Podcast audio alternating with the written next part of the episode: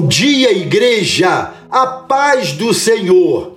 Amados, estamos encerrando o mês da família, falando sobre como devemos edificar a nossa família e em que bases ela deve estar edificada.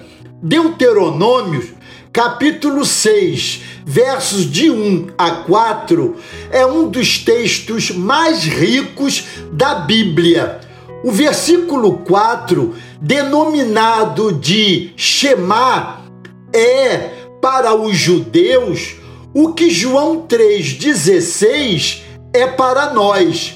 É a doutrina da unicidade de Deus, a mais profunda do judaísmo. O Deus único revelou estatutos e mandamentos para que tu, teu filho e o filho do teu filho os guardem todos os dias, conforme o verso de número dois.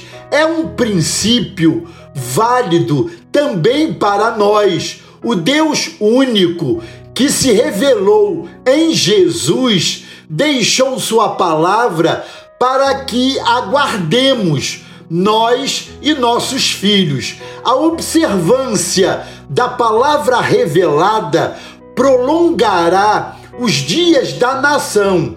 Quando Israel e Judá, como reinos divididos, se afastaram da palavra, veio a ruína para os dois. A palavra de Deus é fonte de vida e de preservação da família e até mesmo de sobrevivência nacional. Para uma família, particularmente, a Bíblia é de extremo valor. Ela molda o caráter das crianças, dá aos pais orientações sobre como criar os filhos no bom caminho e instrui em todas as áreas da vida. Um livro como Provérbios, por exemplo, é fascinante como é atual, com recomendações sobre sexo, trabalho, bebida, lazer, ira, felicidade, fidelidade conjugal, criação dos filhos, etcétera. A Bíblia não é um livro arcaico, nem um mero registro de coisas antigas. É o livro que vem de Deus, tendo o Espírito Santo como autor último, conforme segunda Pedro, capítulo um, verso vinte e um.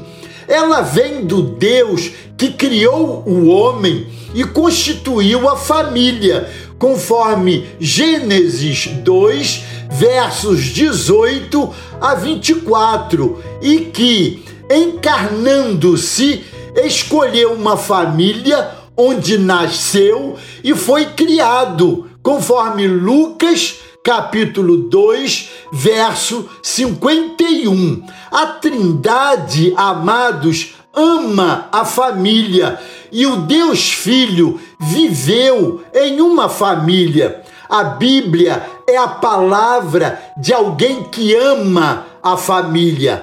A casa que tem a Escritura como norma está firmada sobre a rocha, não será derrubada, conforme Mateus, capítulo sete, versos vinte e quatro e vinte e cinco. O que não a tem, corre riscos, conforme Mateus, capítulo sete, versos vinte e seis e vinte e sete.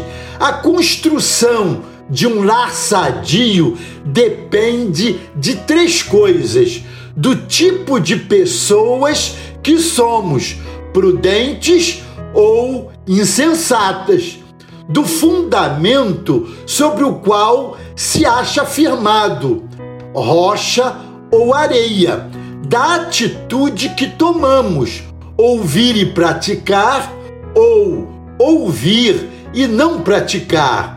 Amados, que nenhuma família que integra a nossa tão amada Igreja Evangélica Congregacional do Primeiro Amor e ECPA deixe de ter a Bíblia como sua regra de fé e conduta, que ela seja lida, amada e vivida em nossos lares. Amém?